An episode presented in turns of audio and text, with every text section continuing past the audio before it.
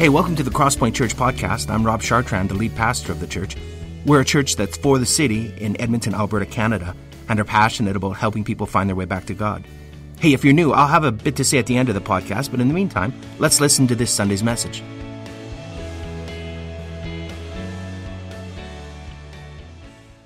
So glad to see you all again. Isn't it nice that it's nicer outside, a little bit warmer?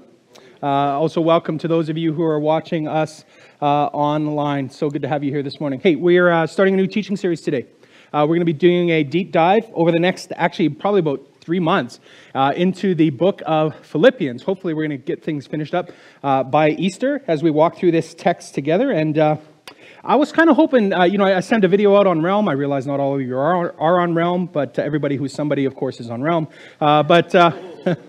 I sent a little bit of a video and said, hey, would you consider bringing your actual paper Bibles to the gathering this morning? I was wondering if during this teaching series, I could invite you to join with me in kind of kicking it old school, to actually have a tangible, physical paper Bible in your hand as we go into the text together, because we're going to be doing a deep dive into the text. And so I want to invite you to consider moving away from digital and going back to being a little bit analog with us during this teaching series. Because here's the thing. It's Shane Hipps. He wrote a book. It's called Flickering Pixels, and he talks about the effects of digital technology and whatnot. And one of the things he talks about in the book is the distancing effect that digital technology can have on us. The reality is that the more advanced the technology you have and you're viewing and you're looking through, the more removed you find yourself from the original text or the original person. So we know this to be true intuitively. For example, how many of you would say it feels more meaningful to get a handwritten card from somebody than an email? Right? And part of that has to do with the technology. Writing is a technology. Pen and paper is a technology. But how many of you would say, well, it's actually speaking to someone face-to-face is actually even more meaningful than just getting a card from somebody. So the reality is that technology sometimes distances us from the text. It distances us from the original authors and whatnot. So I want to challenge you to, during this series, to do something a little bit crazy, to actually walk into a church with a physical paper Bible in your hand and dive with us into Philippians together. It's up to you. But this morning, if you want a Bible, we actually have a stack of them at the back as we're going through the text. Just put up your hand, and actually, I don't think we were ready for that. You can slip out to the back yourself and help yourself to a paper Bible. In the first gathering, we had people handing them out, but in this one, you're just too many. So if you want a paper Bible, they're at the back there, and just slip out. Yeah, there we go. I see that hand. Good. All right, awesome. So I'll leave that up to you to do during the gathering. Anyway, one of the also things that you'll notice, we have bulletin notes, is you pull out the bulletin notes, you'll notice on the back page of the bulletin notes, we have something there that's called takeout. What I'm hoping during this series is that you'll actually have something to take home with you to think more deeply and reflectively about what we're talking about, and perhaps even to put something into practice based on what we talked about today. So every week throughout this series, you're going to have some takeout that you can take with you and take home and to put it into practice. So I'll give you a chance to look at that a little bit later, but I'm hoping as you don't just throw that piece of paper away, but after the gathering today, or maybe when you get home, you'll look at the takeout and you'll put some of those things into practice, and you'll reflect more deeply with us. Because we want this to be something that we can do together as the people of God in community. Wouldn't that be great? If we're all deep into the book of Philippians, we're learning from it, we're growing from it, and we can share this with each other. That's the goal. Okay, so Karen and I have started to do something that I'm ashamed of. And quite frankly, I'm a little bit embarrassed to admit this morning. But, I thought today would be a good day to get this off my chest. I want to thank you in advance for being gracious. As we say, we're a community where it's okay not to be okay. So, sometimes we're just not okay, and Karen and I sometimes just aren't okay. So here we go. Karen and I have started to build puzzles together. I know, right? Like, that's lame. That's like boring. And it's a good indicator that Karen and I really need to get a life, right? If there was ever any hope of me becoming hip and cool, it is now gone. It has left the building. No comment. Here's how it all got started. Okay, so it's Christmas. We're home in Mushtaf for the holidays, visiting her parents, and I'm walking through the dining room. As I'm walking through the dining room, I see a number of people huddled around the table, and they're building a puzzle together. And I'm thinking to myself, that is lame. You guys are going to need to get a life. There's far more exciting things you can do in life than build a puzzle. Who does that, right? And so I'm watching. And I don't know what happened. I don't know if somebody drugged me. I don't know if somebody knocked me out. But 5 minutes later, I found myself up to the table, double fisting, meaty paws gripping two pieces of puzzle. My hunting and gathering instincts at full throttle, and I'm building this thing with them together. Well, fast forward a couple of weeks, and it's like a week ago, and it's like minus 40 in Edmonton. Remember that? That was cold. I mean, that's ruthlessly bitter cold. Thank you, climate change. Anyway, Karen and I were just kind of driving around, and we're doing like some errands or whatnot, and we just kind of look at each other and we says, you know, let's not just go home and like just watch Netflix tonight. Why don't we do something different? Why don't we build a puzzle together? I don't know who said it. Maybe it was probably her. Okay, but I would say, okay, we're going to do that. Now I know like a lot of people make babies during the cold snap, but we enjoy being empty nesters, right? That train has left the station, so we decided instead that we were going to build a puzzle. And like we stayed up late into the night finishing our first puzzle. Like we just could not stop. And then 2 days later, we started another puzzle, and we started building that puzzle, and we completed that puzzle. We're just waiting to figure out what's our third puzzle ultimately going to be. Listen, let me say this. I am a growing fan of this ancient analog technology. You know what I discovered? I discovered that you can actually listen to music while you're building a puzzle. You can have a conversation with somebody while you're building a puzzle. You can even just like kind of zone out and just think about your life while you're building a puzzle. But the one thing you cannot do while you're building a puzzle is surf on your phone. You have to put it down and put it away because you just can't do the thing. And one of the things I discovered is I suppose that puzzles share this in common with smartphones. Puzzles are like your own little dopamine dispenser, right? For us, in our culture, to get our dopamine fixes, we're scrolling and we're liking and we're seeing how people like us. And so it's this addictive dopamine dispenser. But you know what? Every time you find a piece of the puzzle and it finds a place in the puzzle and you put it in there, it's like, boom, dopamine. You just feel so good with every single little piece. Now, the most satisfying piece of the puzzle is the last piece of the puzzle. You know, when Karen and I put that last piece of the puzzle in, we high-five each other. We just, just feels so good. And I'll let you know, like, because I know it gives her a huge sense of satisfaction and joy and delight, I let Karen put in the last piece of the puzzle.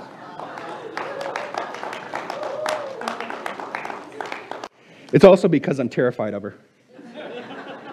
And I have no idea what will happen if I was the one to kind of put that piece in place. You know, when I think about puzzles, I think that puzzles are a lot like your spiritual life in Christ. See, when you first begin a puzzle, you have this kind of jumbled, confused mess of pieces kind of in a heap. But soon enough, the pieces of your life start to get turned right side up in Christ. And then what you do is eventually you form a border. And a border kind of frames the rest of the puzzle and how you're going to absolutely put it together. You have a frame for your life.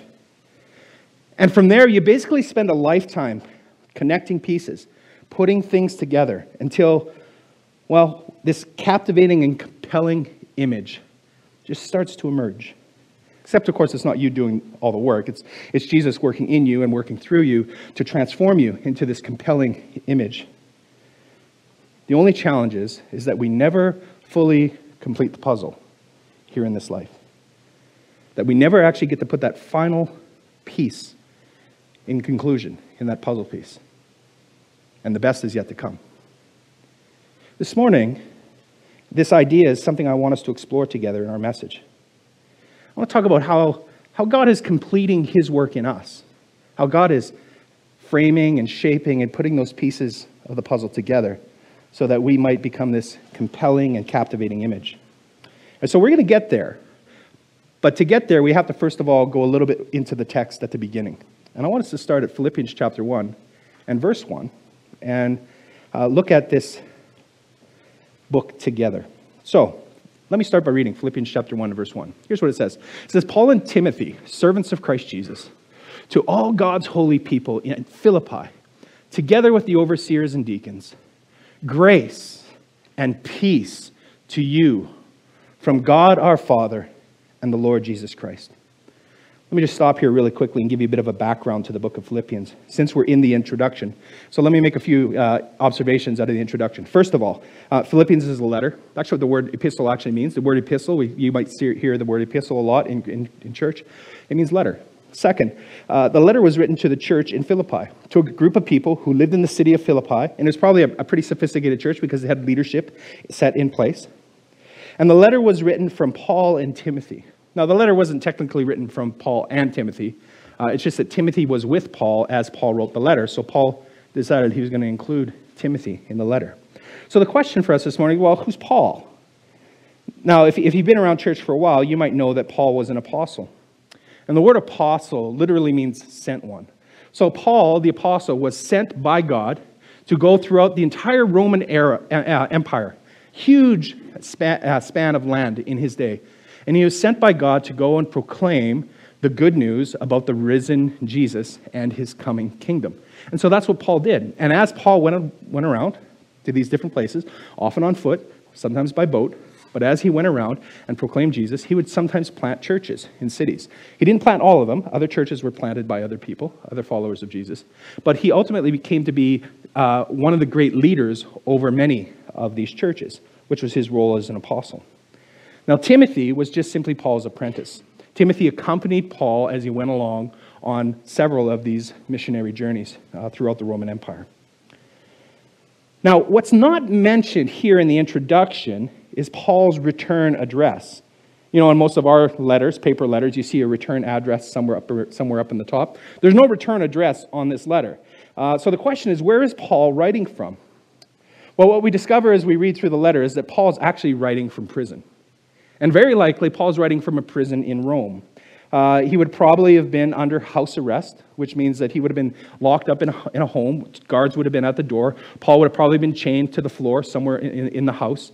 And he could not leave the house, but people could visit him. Family and friends could come to him, could provide him with supplies or spend time with him. And the reason why Paul was in prison was ultimately for preaching the gospel, for doing what Paul does. And it's a really long story, but the essence is that those who opposed the gospel had Paul imprisoned on some trumped-up bogus charges. And in order for Paul to escape from them, and in order for Paul to get to Rome so he could talk about Jesus, which he always wanted to do, Paul decided he was going to appeal to Caesar, which is his right as a Roman citizen. In other words, he says, I don't want to be tried in any of these courts. I want to be tried in Caesar's court, the highest court, because that's my right as a Roman citizen. And so off to Rome Paul went. And here we find Paul, he's writing this letter to the Philippians, and he wrote several letters to the some other churches, which are known as the prison epistles or the prison letters. This is one of Paul's letters, and he's writing to the church in Philippi. So now Paul is in Rome, and Paul does not know whether or not he's going to live or die. There is a very good chance that Paul, when he faces Caesar, could be executed for preaching the gospel. This is the backstory of this letter. Let's keep reading. So, verse 3. Paul says, I thank my God in all my remembrance of you, always in every prayer of mine for you, all making my prayer with joy because of your partnership in the gospel from the first day until now. So now Paul begins this letter in the way that he begins most of his letters. He begins with praise and thanksgiving. You'll find that in most of the letters he's written. And what should stand out right away as we read the text is Paul's posture of prayer. Did you notice that Paul is praying with joy? You know, one of the things we're going to discover as we do a deep dive into Philippians over the next number of weeks is that this is a big theme in the book of Philippians. Joy, rejoicing. You'll find it all throughout Paul's letter. But I'm sure that the irony isn't lost on us this morning. Because here was Paul, he's chained up, he's a world away from the people he cares about. He could be facing execution. And yet the posture in which he's praying for the people of God way far away in Philippi is with joy. So the question is, what was bringing Paul joy? What was Paul so happy about? Well, two things that we get from these first few verses. First of all, Paul had fond memories of the church. Second of all, they were partners with him in the gospel. See, the thing of it is, Paul had actually planted the church in Philippi. This was one of the churches that he had planted. The first person that he introduced to Jesus when he was in Philippi, you can read about it in Acts chapter 16. I hope you do later on. The first person, though, he met was Lydia. She was a wealthy merchant. She discovered Jesus through Paul's testimony and Paul's proclamation. And then she invited Paul and his companions to come and stay at her house. And so they did. And when they stayed at Lydia's house, they began to share Jesus with other people. And other people soon began to follow after Jesus. But then Paul was arrested and Paul was beaten for doing something that I think most of us wouldn't actually do on any given day. Paul decided to cast an evil spirit out of a young girl who was being exploited by her owners. And the spirit came out. The owners lost their source of income. So they said, oh, we got to arrest Paul. Then Paul got arrested. Paul got arrested. He spends his overnight in jail. And you might remember the story. The earthquake happened. God busted Paul out of jail. And then Paul led the Philippian jailer to Jesus. And then the very next day, the magistrates came and they realized we shouldn't have actually locked up Paul. And so they escort Paul out of the prison. They apologize to him for the way that they've treated him. And Paul's sitting here, he's writing this letter. He's looking back. He's like, oh, good times. Yeah, like fond memories. I remember those days. Those were so awesome. He's praying and remembering with joy. But Paul also prayed with joy because of the church's partnership in the gospel. See, as we read later in the letter, we're going to discover that the church in Philippi had been supporting Paul's ministry for a very long time. So it's not like they hadn't heard from Paul in a while. They knew he was in Rome. And when they discovered that he's in prison in Rome, they sent a man to them named Epaphroditus, who came to Paul and he brought a huge lump of cash to Paul to help support him while he was in prison. Because listen, back then, you only went to prison until you faced trial. There were no long-term prison sentences. The only time a person went to prison in that day was just in time to face a trial. And during that time, there was no social safety net. Nobody was going to feed you. Nobody was going to send you razors, okay? There's no chance for you to get a college education. While you're waiting in prison, all you could do was trust in the benevolence and the goodness of other people. And so the only way that Paul could survive in prison is if people showed up with money or with food to help care for Paul. That's the day and age in which he lived. And that's what the Philippians did. So Paul's like really deeply connected to this church. I mean, he loves them, he knows them, and he prays for them with joy. You know, when I think about that, I think about my prayers. And I think about how I pray for family, how I pray for you, how I pray for this neighborhood, how I pray for our city and our world. And I ask myself the question, do I pray with joy? Like when I consider what God is doing in the world today, what God is doing in us and in my family, what's my posture? You thought about that for yourself. Do you pray with joy and delight as you come to Jesus and bring people before him? Well, it's just a thought. Let's keep reading. Now we get into the meat of the message for today. Let's continue reading at verse 6. And Paul says this, and I am sure of this, that he who began a good work in you will bring it to completion at the day of Jesus Christ. And it's right for me to feel this way about you all, because I hold you in my heart, for you are all partakers with me of grace, both in my imprisonment and in the defense and confirmation of the gospel. For God is my witness, how I yearn for you all with the affection of Christ Jesus. And it's my prayer that your love may abound more and more with knowledge and all discernment, so that you may approve what is excellent, and so be pure and blameless for the day of Christ, filled with the fruit of righteousness that comes through Jesus Christ to the glory and praise of God. So Paul is continuing to describe the source of his joy. And he's joyful because he's confident. And he's confident that God will complete, he'll continue and complete the good work that he's already begun in the Philippians. So this work, you remember, began when Paul first preached the gospel in Philippi. This work was continuing in the Philippians' support of Paul and his ministry. And he's saying, you know, one day, this good work will be completed when Jesus comes back, when he returns. That's when the final piece of the puzzle will be put into place, and your lives will be perfect. How many of you today know that you are a work in progress? You know, why don't you take a moment, you know, talk to the person beside you, look them up, look them down, look them in the eye and say, you know what, you're a real work in progress. Give you a minute to do that. Go ahead. Yeah.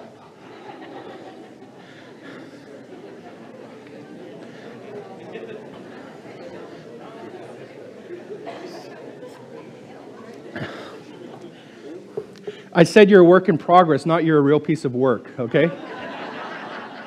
That's totally different.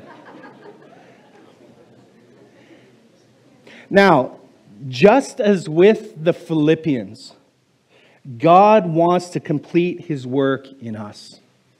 He wants to complete his work in you. So what is this work that God is completing? Well, Paul actually elaborates on this in verses 9 to 11. And this is a really long sentence. And sometimes Paul will do this in a number of his letters. In the Greek, like the sentence just goes on and on and on. And then we translate it into English and we're trying to break it down into parts so it's a little bit more palatable for modern readers. But Paul will often do these really run-on long sentences. Verse 9 to 11 is a great example of this. So it's a long sentence, but it's also a bit of a convoluted sentence. There's a lot of clauses and subclauses in it that makes it hard to make sense of it. So let me just summarize it for us this morning. Here's what the work looks like that God wants to do in us. This work is abounding in smart love that produces Christ's character. God wants us to be abounding in smart love that produces Christ's character. What do I mean by that? Well, that's the summary, but we still need to unpack it a little bit. So what I've done is I've actually put together a diagram, a map, for these few verses that I hope will be helpful for us. It's in your bulletin, but it's up here on screen. And let me just talk about a few things from this diagram. You'll notice a few things from this diagram. First of all, there is a why. Why does God want to complete his work in us? Ultimately, the reason why God wants to complete his work in us is for his own glory and his own praise. Now, is God narcissistic? No, he is just God.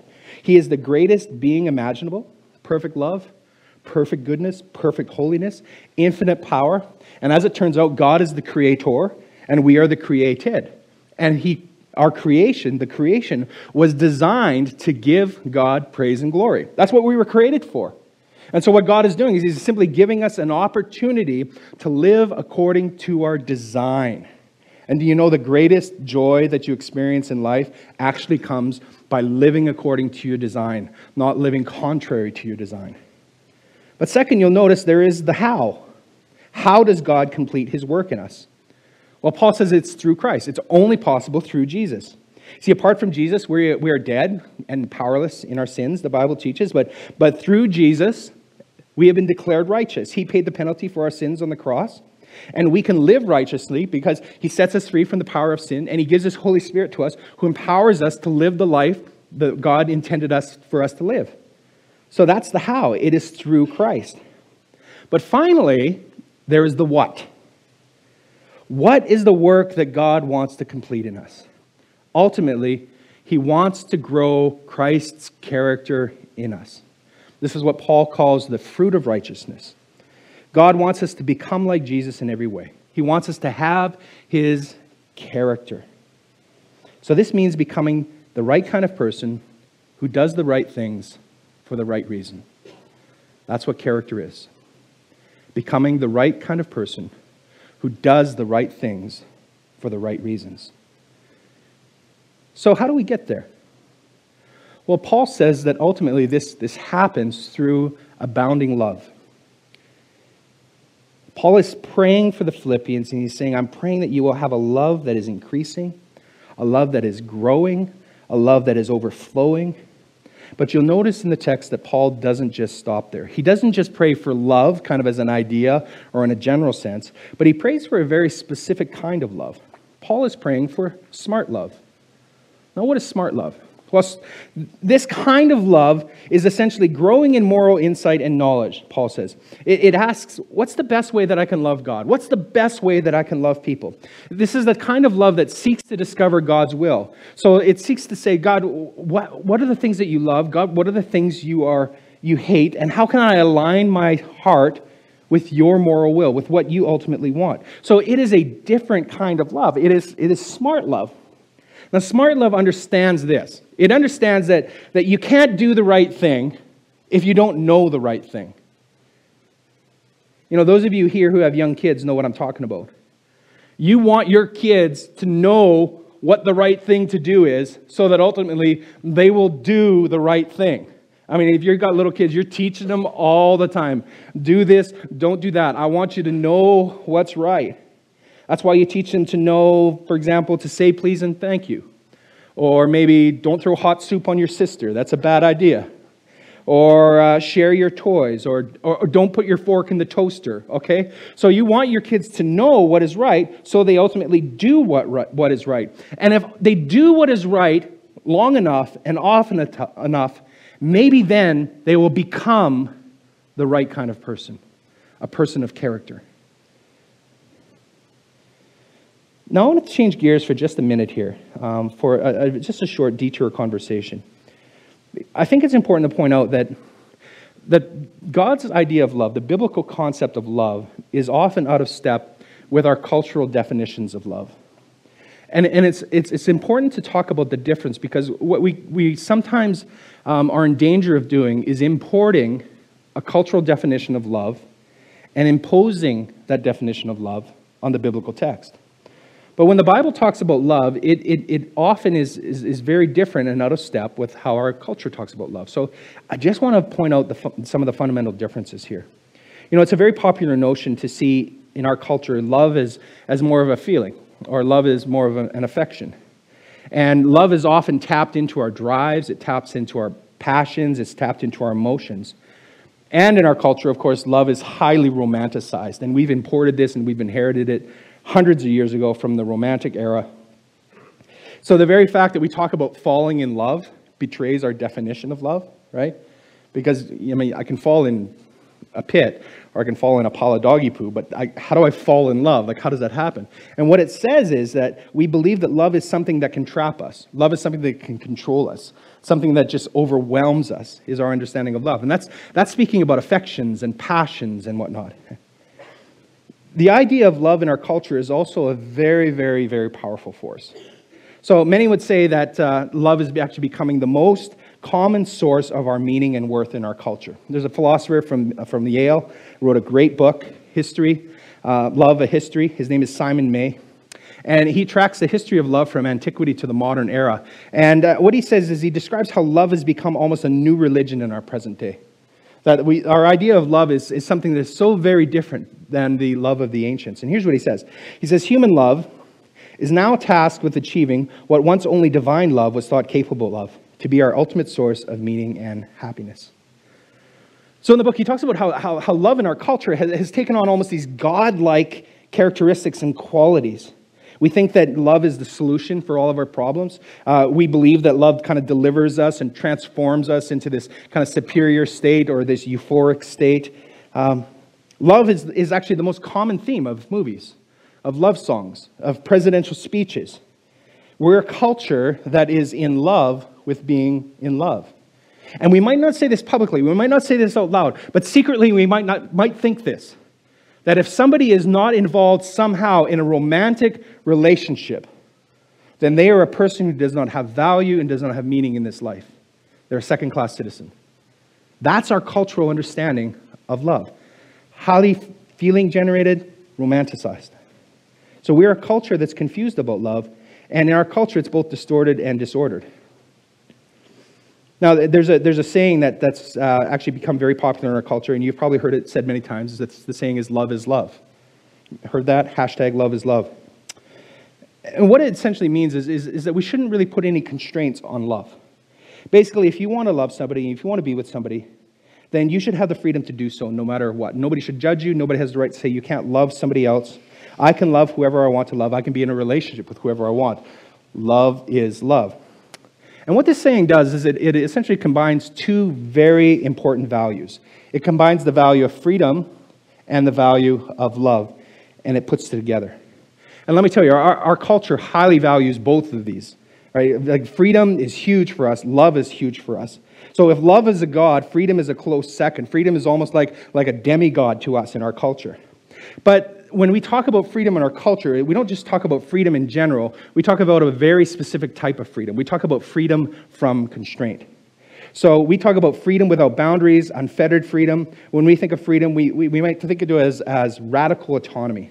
So it's the freedom to do whatever I want as long as it doesn't hurt somebody. So that's how we understand freedom. So you take that and you combine it with love, and you have love is love. But the question is love even a reasonable statement? So let me give you an example. What about Michelle Kobke from Berlin? Michelle believes that she is in love with a Boeing 737 airplane. She has affectionately named her airplane Schatz, and it's the same airplane, so it's not a model. It's this one particular airplane. And she's in a long-distance relationship with Schatz, but ultimately she hopes that one day she'll be able to get married to Schatz and she'll be able to live in a hangar with him. I'm not making this up. This is actually really, really true and kind of sad. And so to keep the spark going, she will hug and kiss different parts of the plane that have been kind of ejected and no longer in use on the plane. And she also sleeps with a 5-foot replica of the plane just to keep the kind of the heart fires warmed as she's apart from him. So doesn't she have the freedom to simply love whoever or whatever she wants? Now, of course, we could say, I mean, this is a really extreme example, and absolutely, I absolutely agree with you. This is an extreme example. But maybe we should just draw a line. Maybe we should draw a line and say that love is love, but only with inanimate objects. There's an exception. So if it's inanimate object, doesn't count, but with actual human beings, then love is love. But I wonder if there are other situations where we might consider drawing a line. Could a 50-year-old male who wants to be with a child say, love is love? Could someone say that about someone else's spouse? I'm married to her, but I want to be with her, and that's okay, because love is love. Could a man say that in regard to having 7 wives? I love all of them, right? Because love is love at the end of the day. So here's the thing, is every time we draw a line and make that line and make that exceptions, and we do that intuitively as human beings, but every time we draw a line, we are eroding the truth of that axiom. We are saying, well, it's not really that true. It's kind of true, but it's not true. So maybe sometimes love is love, but not always necessarily so. But of course, you've probably understood that in that definition of love is love, we're talking about this emotional, romanticized view of love. But it may not necessarily be the biblical understanding of love. And the point I'm just simply trying to make this morning is this, is that we live in a world that is very, very confused about love. And many of the popular definitions that we have of love diverge from the biblical understanding of love, the ancient understanding of love. See, the Bible teaches that God is love, and not that love is God. In fact, love is the very nature of who God is. Love flows from his character. If you want to understand love, you simply need to look at God. And Paul prayed that the Philippian church would abound in this kind of love. The word love that he uses is agape in the Greek. And that's the word for love that is most often used to describe God's character of love. The simplest definition of agape is this. It's unconditional, it's unearned favor. So agape love is it's other-centered rather than self-centered. Agape love actively seeks the benefit of other people for their own good, not for my own good. So the agape love is not an if kind of love. It's not if you wear that pretty dress, I'll love you. Agape love is not a because kind of love. It's not I love you because you look delicious, okay? Agape love is a love, period. Stamp it, no erases. I love you, period. It's a different kind of love. And it's not driven then or conditioned by passion or affection or feelings. Sometimes those can be part of it, but that's not what drives it. Agape love instead is sober-minded. It's thoughtful. It's consistent. It's other-focused.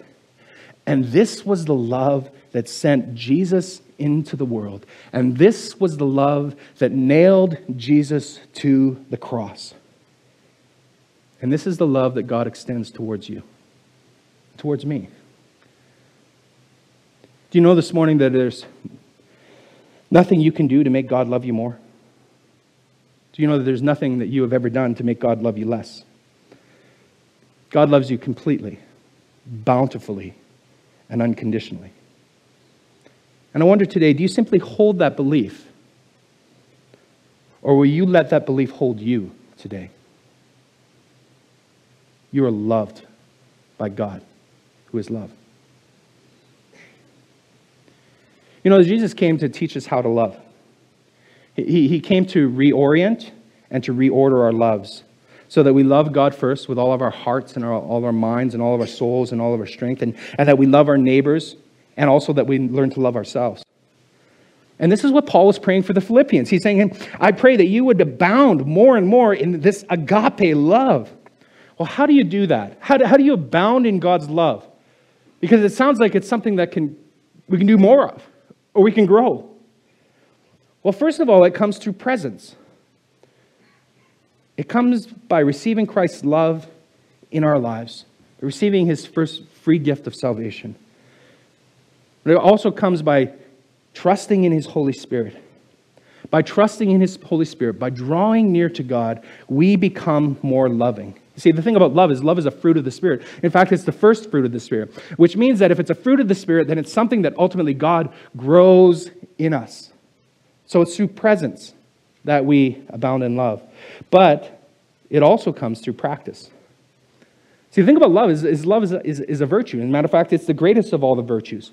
And what are virtues all about? Virtues are all about our character. Remember, becoming the right kind of person who does the right kind of things for the right reason. That's what character is. Virtue is about our character.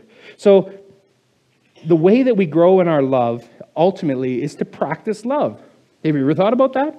Have you ever thought about, today I'm going to practice becoming more loving. I'm going to put it into practice. See, when we practice love, what happens is we eventually grow the habit of love. And when we form the habit of love, after a long period of time, it will create in us the character of love. So the goal is to begin to practice love through rituals. James Smith, he illustrates this in his book, You Are What You Love. And it's a great book. If you want a good book to read that's going to change your heart and change your mind and your life, this is a good one. So he invites us to imagine it this way. So imagine that you're with a bunch of friends at the top of a hill. It's freshly fallen snow. You've got your toboggans with you, and you're going to go tobogganing down this hill. First chance to do it. Nobody's touched this hill. So the first time you go down the hill, you go on your toboggan, and you go pretty slow because there's no ruts, right? It's just fresh powder, right? But you go pretty slow. But after you're done, you leave a bit of a rut. And then your friend goes. And as your friend goes down the hill, they go and they leave a little bit of a rut. And it kind of overlaps your rut. And then another friend goes and they go down the hill and they leave a little bit of a rut. And it overlaps your rut. Now, what tends to happen is that over time, the snow in those ruts tends to get packed down until there's a nice, smooth groove in the middle. In fact, it becomes so rounded that it becomes difficult to steer your sled out of the path. It's easy to navigate. It's smooth riding. It's a well-worn path. And so what do? You just keep going down the middle. You keep going down that middle path because it's easy and it's fast and it's not difficult. Our rituals, our practices, are those initial runs of the toboggan, creating ruts. But over time, the ruts will create nice, smooth, well-worn grooves, which become our habits. And if we spend enough time running our habits down to the center of the track, over time, it will create in us character. And I wonder to myself, what are the rituals in my life that are ultimately shaping my loves? Have you thought about that? You know, recently I was watching the movie A Beautiful Day in the Neighborhood. This is the one with Tom Hanks about the story of Mr. Rogers. Anyone seen A Beautiful Day in the Neighborhood? I am shocked. I really am. Maybe I just need to get a life. I don't know. But in the last gathering, only 2 or 3 people had seen it. I recommend this movie. I really do. A Beautiful Day in the Neighborhood. If you have Netflix, go on Netflix first and watch the documentary of Mr. Rogers. But after that, go and watch this movie with Tom Hanks in it. I tell you, I was deeply moved by this movie. I actually cried teared up a little bit in the movie while I was watching. I was with my men's discipleship group, so I didn't let on, I just kind of like, hey, good, pass the popcorn, but it was deeply moving. And I was, I after the movie, and I walked away, and I was thinking to myself that night, I thought, I want to become more and more like Mr. Rogers. And I'm not talking the cardigan sweater and the sneakers, okay, that's not what I'm talking about. I'm just talking about his personality and his character. Because here's 2 things I noted about Mr. Rogers that you discover in the film. First of all, when you were with Mr. Rogers, he treated you like you were the most important person in the world. And he believed it. In that moment, you were the most important person in the room. That's the first thing. The second thing is that when he was with you, he gave you his full, undistracted attention. He was fully present in the moment in every conversation. And I thought to myself, those are two rituals that I want to shape my love. I mean, I'm not always good at it. And I'm going to fail and I'm going to forget. You're going to be in a conversation with me and I'm going to just second turn my phone. Okay, but let me just say, those are two things that I want to begin to put into practice. And I pray that those rituals will lead to habits, and those habits will begin to form into Christ-like character. Have you considered what rituals and what habits you might pursue to become more loving? And if you thought about what rituals you're currently engaged in that are making you more unloving, or perhaps eroding and destroying your character, it's through practice. Practice and presence, the presence of Jesus. Friends, God wants us to abound in love so that it produces in us Christ's character. And so may we seek his presence, and may we practice love.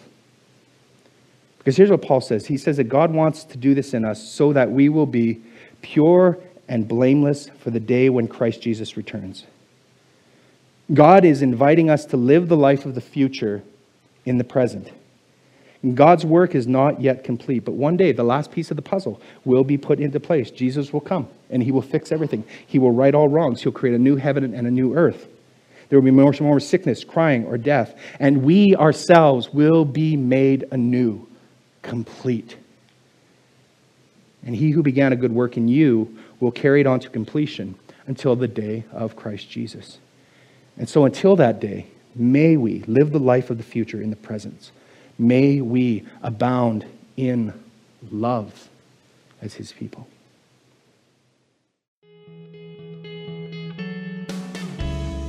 Well, thanks for listening to our podcast. We hope it's helped you in your spiritual journey and it's helped you draw closer to God. Let me tell you a little bit about us. Crosspoint gathers as one church on Sundays in Northeast Edmonton, and you can find out our location and more about us by visiting our website, thecrosspointchurch.ca. We also meet throughout the week throughout Edmonton in what we call home groups. These are smaller communities of learning, laughter, community, transformation. We think that the journey of faith was never intended to be an independent exercise. It's something that we do together. So please visit our website and find out how you can get connected to a home group near you. If you listen to our podcast regularly, why not make it shareable? You could like us on iTunes or share our podcasts with other people. But more importantly, we hope you will get connected with other people and talk about what you've learned. Again, hey, thanks for listening. We pray you'll experience Christ's love in a very real and profound way this week.